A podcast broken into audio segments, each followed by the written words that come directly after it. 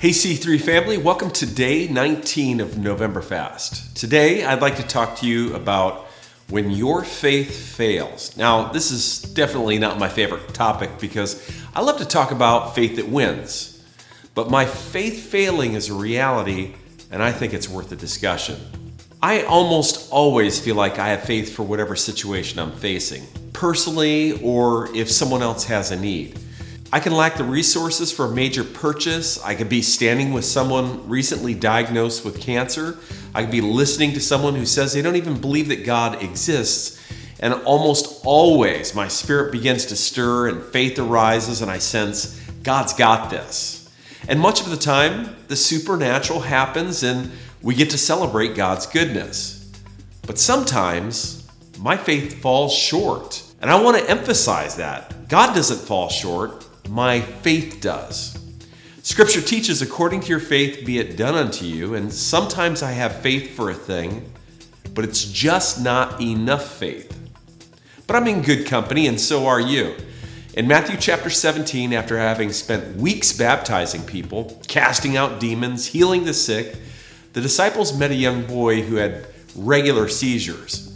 And after praying, no doubt several times, the boy remained in the exact same condition.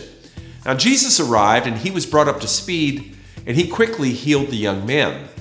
The disciples asked, Lord, why, why could we not heal the young man? And Jesus responded, Because of your little faith. Now, we have to read that correctly because obviously the disciples had next level faith compared uh, to the vast majority of humans who've ever walked on the earth.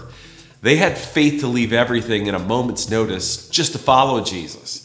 They had faith to go on ministry trips without any provision, and they never missed a meal, and they healed an immeasurable amount of people. They were involved with miracle after miracle after miracle. Compared to the average believer today, I would say they had nuclear faith. But in this one case, their faith was not enough to see the task through. Jesus said that they had little faith, not because they had small faith, but because their faith was not as big as the task at hand. Jesus was kind of saying, Yeah, you have muscles enough to lift a thousand pound boulder, but that boulder was 1,100 pounds and you couldn't do it. You need to work out a little bit more to be able to manage that one. And the disciples aren't the only ones. The Apostle Paul found himself in multiple situations where his faith fell short. At the end of 2 Timothy chapter 4, he was sending his greetings like he always did to a number of people in that region when he mentioned that he left a disciple named Trophimus sick back in Miletus. Paul the Apostle, who had incredible faith, had a guy on his own team who ended up sick, and Paul's prayer was ineffective, so ineffective that he had to leave the guy behind. I would say that is somewhat of a fail. In 1 Thessalonians chapter 2, Paul mentioned to the people of the church there in Thessalonica that he wanted to come and see them again and again and again, but he confessed in verse 18 that Satan had hindered him.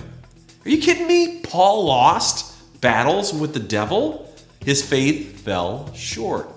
Now, I'll never get used to it, nor do I plan to ever get used to it. I refuse to get used to it, but I am well aware there's going to be times when my faith falls short. There'll be times when I pray for the sick and they're not healed. There'll be times when I try to break chains off someone whose life is really bound. And it won't happen. There'll be things on my list that I believe God wants for me, and regardless of this month's prayer and fasting, I hate to say it, they're still going to be stuck. So, what do you do when that happens? What do you do when your faith falls short? Do you blame God? No. You, do you quit trying? No. Do you quit believing? No. The one thing I know to do is to keep moving forward. I don't get hung up on it. I don't spend too much time staring at it. I don't spend too much time thinking about it and wondering why.